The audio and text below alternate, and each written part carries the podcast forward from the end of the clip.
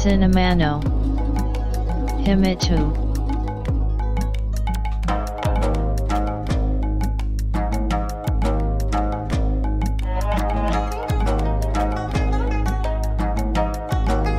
This broadcast is made by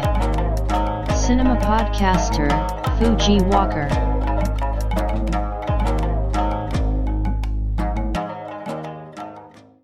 お待たせしました お待たせしすぎたかもしれません。シネマポッドキャスターの藤岡です。ポッドキャストシネマの秘密の第142回です。このポッドキャストいわゆるオープニングとエンディングでは日々思うことや話したいことなど毎回5分程度話させていただいておりますが昨今の時事ニュースといえば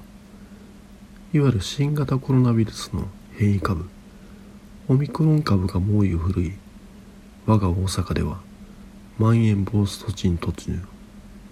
世界に目を向けると中国で開かれる冬季五輪。北京オリンピックの開幕まで約1週間なのにウクライナを挟んでアメリカとロシアが一瞬即圧の状態。昨年末からウクライナ国境にロシア軍約10万人が展開されておりウクライナ自体にはアメリカやヨーロッパからいわゆる戦略物資がどんどん運び込まれるといった事態。こんな昨今ですから明るい話題を皆様へ提供できるわけでもなく新年明けたというのにいささか陰鬱な気分に陥っております。そんな中あらすじや予告編を見た段階ではスカッとする内容となっている作品がありますのでこれは是非とも取り上げたいと思い見てみた映画があるので今回はその話を。さあシネマの秘密第142回始めます。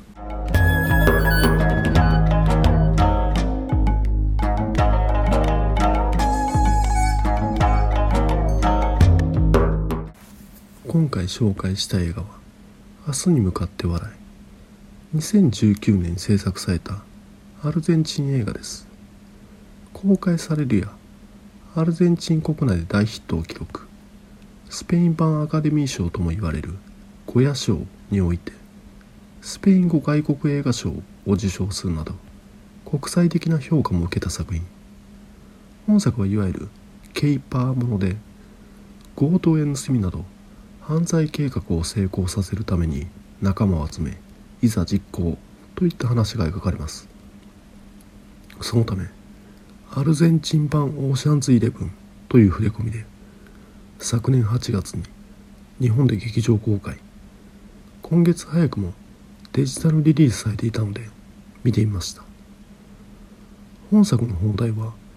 ジョージ・ロイ・ヒル監督による名作映画「明日に向かって撃て」もじった「明日に向かって笑え」となっておりますが。映画「明日に向かって撃て」は1969年制作された西部劇。19世紀のアメリカ大陸を舞台に西部開拓時代の終焉。いわゆる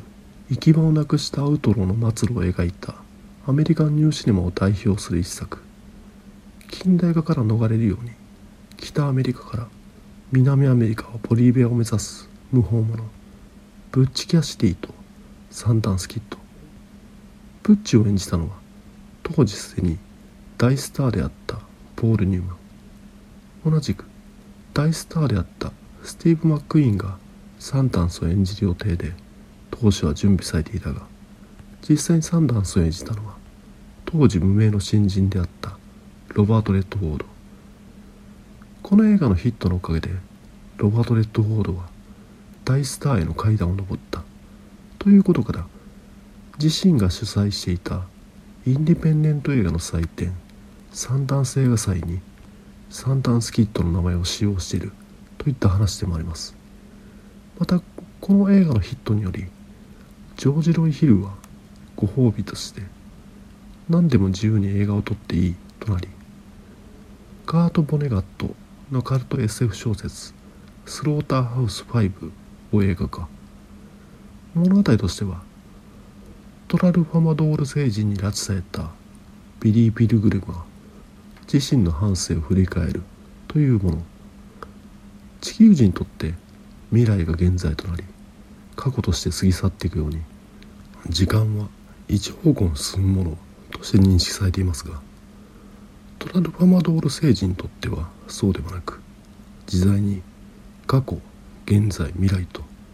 自身が誕生してから亡くなる瞬間の時間までを自由に行き来することができる。そんな宇宙人に誘拐されたわけですからビリー・ピルブルムも同じように人生の中の体験を行き来できるようになってるわけですね。これをジョージ・ロイ・ヒルは映画のマジックですね。さまざまな出来事を映した場面を自在に編集でつなぎ表現します。しかしこの主人公が自在に時間を行き来している。つまり何回も同じ体験をしている。という設定がなかなか飲み込みづらいためいわゆる難解な作品。とされておりまたこのスローター5自体が作者であるカート・ポネガットの第二大戦での凄惨な従軍体験を反映した内容となっており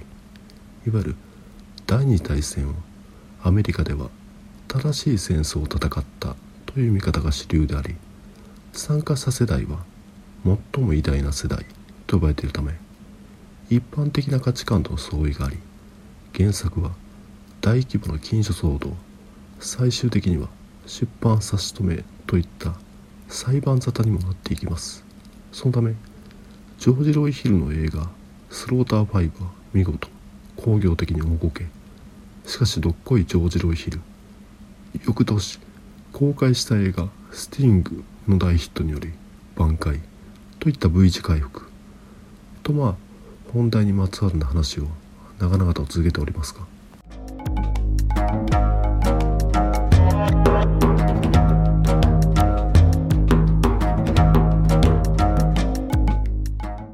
本作「明日に向かって笑い」のオリジナルタイトルは「 La odisea de los giles」公式サイトによれば日本語だと「間抜けたちの一連の長い冒険」とのこと。オデッセイはもちろん古代ギリシャホメロスの書いたオデッセイを指しトロイ戦争に従軍した英雄オデッセイが故郷へと帰り着く。10年もの道のりを歌ったもの。展示で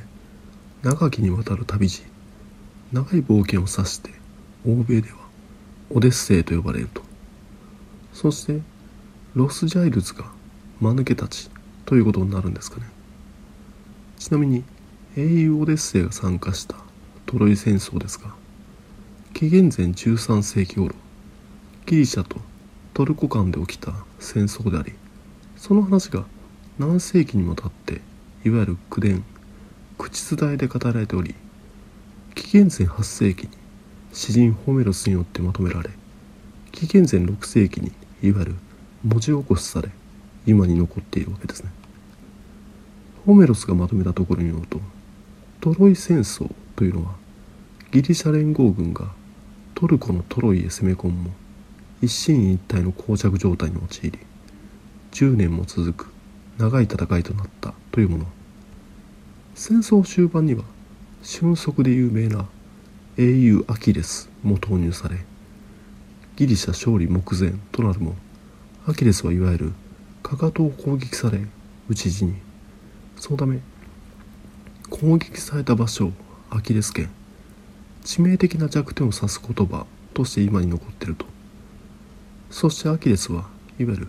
マッチョな肉体派ですが肝心の英雄オデッセイはスノープレーを行う軍師タイプ。ギリシャ連合軍が撤退したと偽装し陣地に巨大な木馬を放置。もぬけの殻となった陣地を見たトロイ側は勝利したと思い込み戦勝品として木馬をトロイ陣営に運び込み木馬の周りで勝利のパーティー。夜トロイ兵が寝静まった頃木馬の中に隠れていたギリシャ兵が飛び出しトロイ陣営を内側から崩壊させると。このトロイの木馬として知られる話は英雄オデッセイが提案したアイデアでこのアイデアで長きにわたったトロイ戦争を終結に導くと。本作「明日に向かって笑え」はいわゆるケイパーものですから。そういったトロイの木馬的に敵地へ潜入し内側からアクションを起こした結果成功するだとかそういった展開があるのかなと予想はできますがこれはそうでもないと。これまた長々とホメロスのオデッセイについて話しましたがモチーフとなっているのはホメロスのオデッセイというよりはスタンディ・キューブリックの映画2001年宇宙の旅でした。こちらの現代は2001あスペースオデッセイ。つまり宇宙時代のオデッセイというわけですね。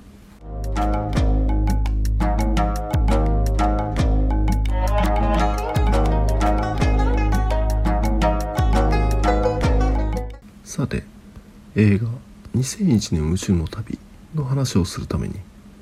本作のお話はというと映画情報サイトの映画 .com によるとこんな感じ。2001年アルゼンチンの寂れた田舎町。元サッカー選手のフェルミンら住民たちは放置されていた農業施設を復活させるため貯金を出し合うことに。しかしその金を銀行に預けた翌日金融危機で預金が凍結されてしまう。しかもこの状況を悪用した銀行と弁護士に預金を騙し取られ。住民たちは一文なしに奪われた夢と財産を取り戻すべく驚きの作戦を練る彼らだったが今から約20年前アルゼンチンは国家破綻寸前まで行ったわけですね。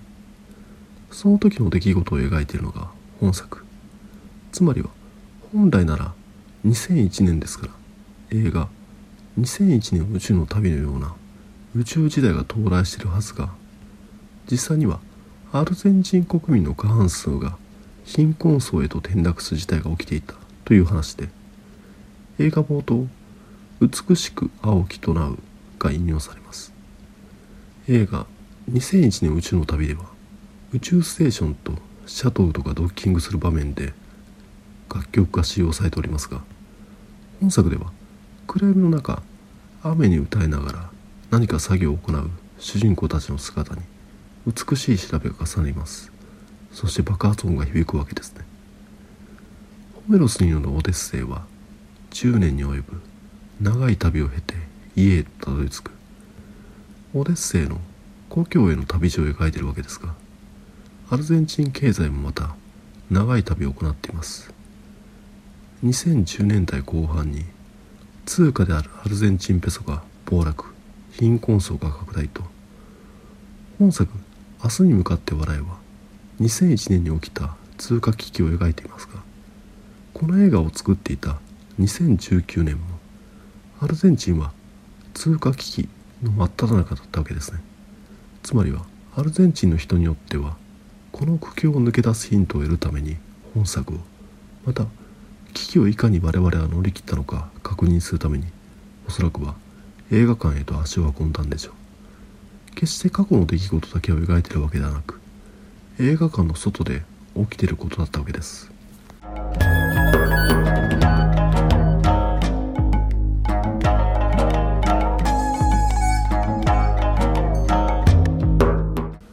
本作の主人公であるフェルミンがいかに危機に対処するのか。捕らえた金を取り戻すために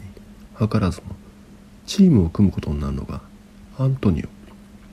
かつては労働組合を率いていたと語られるアナキスト。つまりは左翼です。ロロ駅長でペロン主義者。つまりは右翼ですね。運送会社を経営しているカルメン。資本家です。エラディオとホセの兄弟は労働者。元軍人であるアタナシオ。そしてフェルミンの息子である。ロドリゴと。カルメンの息子である。エルナ。ンロドリゴは大学生で。エルナンをフリーター。チームを構成する人たちは。アルゼンチンの縮図となるように配置されているわけですね。そのためいわゆる盗みのプロではないわけで相対するのが弁護士のマンシー。みんなの金を奪い懐に収めたという行為のため悪役として設定されていますがギャングやマフィアのように組織を持っているわけでもないただの個人です。マンシーにも社会的な立場があるわけでそれ以外の悪事を働いているといった描写もなくそのためアルゼンチンの縮図フェルミンのチームがお金を奪い返すにあたってマンシー個人も悪い人間であるというのを観客に提示する必要があるわけですが通常の映画例えばハリウッドなんかだと部下やチンピラなどを使って主人公チームの切り崩しを図ったりすることで悪人具合を強調する感じになると思うんですがマンシーはあくまでも一般人ですから何か部下を使って主人公たちを追い詰めたいなどはできません。そのため防犯システムの営業マンを銃で脅す。奥さんを帯同して出席したパーティーで女の子のお尻を眺める。などで悪い人だなと思わせるわけですがどうも迫力に欠けます。アルゼンチン国民は2001年に通貨危機によって多くを失ったわけですよね。その時失われたものを取り戻すというミッションにおいては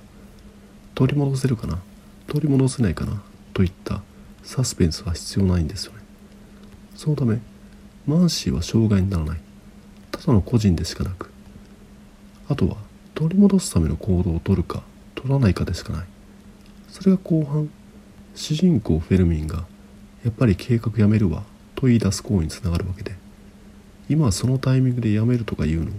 誰もが疑問に思うかもしれませんが作品としてはいかにして盗むか計画が成功するかに重点が置かれていないためですね。やるかやらないかが重要。やると決めたら本作においては成功するんですね。だって主人公が率いるチームはアルゼンチンの縮図です。彼らが団結すれば失ったものを取り戻せるはずだと。この映画を作っていた2019年のアルゼンチンは通貨危機の真っ只中だったとは先ほど述べましたがもう一つアルゼンチンの大統領選挙の年でした。現職の大統領であるマウリシオ・マクリに対して長年にわたって内閣官房を務めアルゼンチンを引っ張ってきたアルベルト・フェルナンデスが挑むという構図。マウリシオ・マクリは大企業の御曹司出身であり経済に強いと見られたために支持を集め大統領に就任するも在任中に通貨危機が発生さらにはパナマ文書の名前が載っていることも判明。パナマ文書は租税回避行為に関連する機密書類でいわゆる税金逃れを行っていた人物の名前が載っていると。やはり本作で描かれていることは2001年のアルゼンチンのようで実はリアルタイムで起きていること。本作明日に向かって笑いのアルゼンチン国内での公開日は2019年8月19日大統領選挙は10月27日。本作が大ヒットしたことは税金逃れを行う大統領なんていらないといったふうにアルゼンチン国民の投票行動に結びついたんじゃないかなと思ったりはします。根拠はありませんが。ノスタルジー的に解雇する要素がなきにしもあらずですが実はリアルタイムで起きていた事象を扱っているのではといった話で本作おすすめです。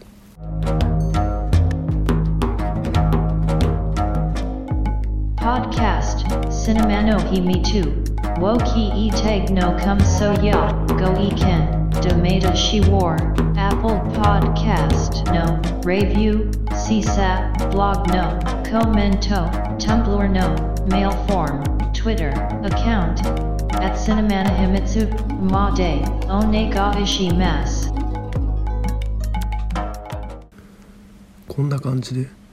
明日に向かって笑い 紹介させていただいたんですがどうでしょう？今回の作品トロイの木馬的に単身敵地へ潜り込むことになる主人公の息子ロドリコを演じたのはチノ・ダリン。主人公を演じるリカルド・ダリンの実の息子なわけですね。それもあってか息子のドリコの描写に時間が割かれており挙句の果てには